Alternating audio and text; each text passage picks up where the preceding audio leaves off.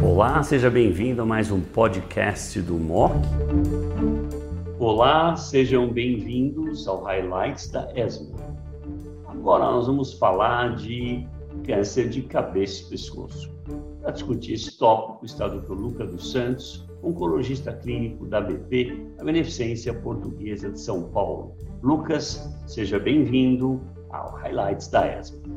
Obrigado, Dr. Buzaide.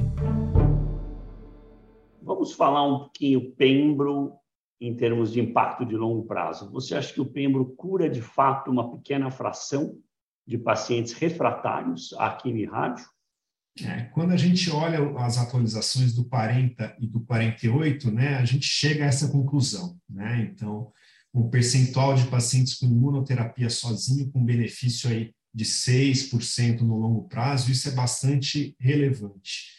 E quando a gente olha os dados do 048, que é o de primeira linha, a gente tem resultados até muito melhores. População selecionada por PDL1 de alta expressão maior do que 20, maior ou igual a 20, aí batendo nos 24% quem recebeu poliquimioterapia é, mais pembrolizumab.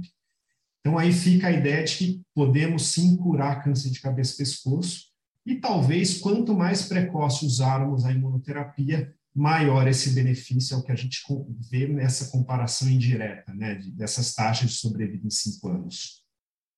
Essa nova molécula, Chevinapant, que é aparentemente um pró-apoptótico altamente sinergístico com a radioterapia e induzir a apoptose, os dados desse estudo randomizado de fase 2 são realmente promissores.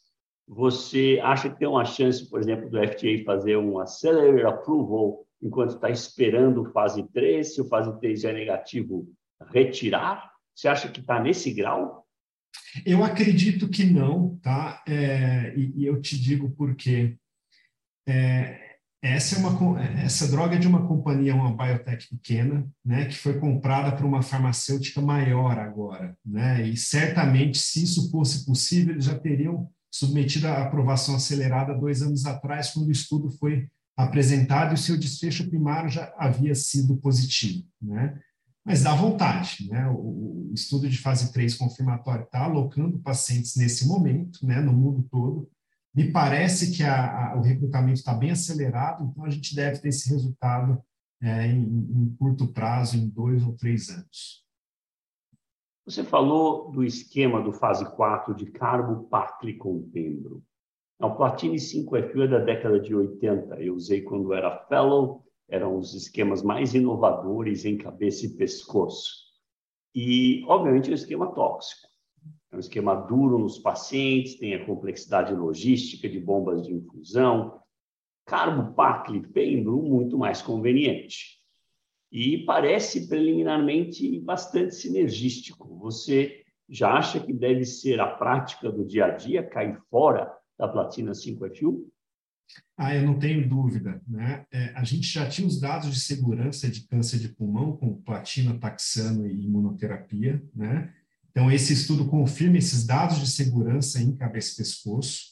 A toxicidade que predomina é hematológica, né? muito diferente da toxicidade de, de 5FU e, e platina.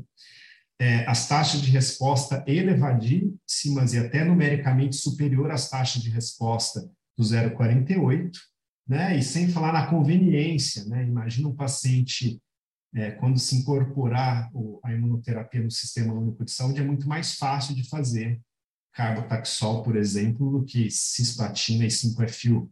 Então, eu não vejo dúvida.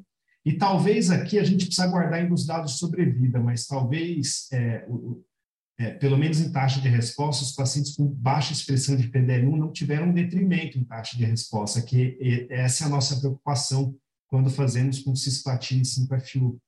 Então, é, eu acho que talvez até ajude a ampliar o leque de indicação.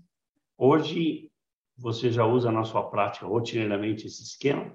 É, nós aqui no serviço do Dr. já usamos, né, por conta desse apelo, né, de toxicidade, de, de facilidade de uso, né, e e a gente vê na prática, os pacientes têm ido muito bem, né? E não, não fica nada desejado do que fazer cisplatina sem perfil infusional. Muito bom. Lucas, obrigado pela sua participação, foi excelente. Um abraço a todos.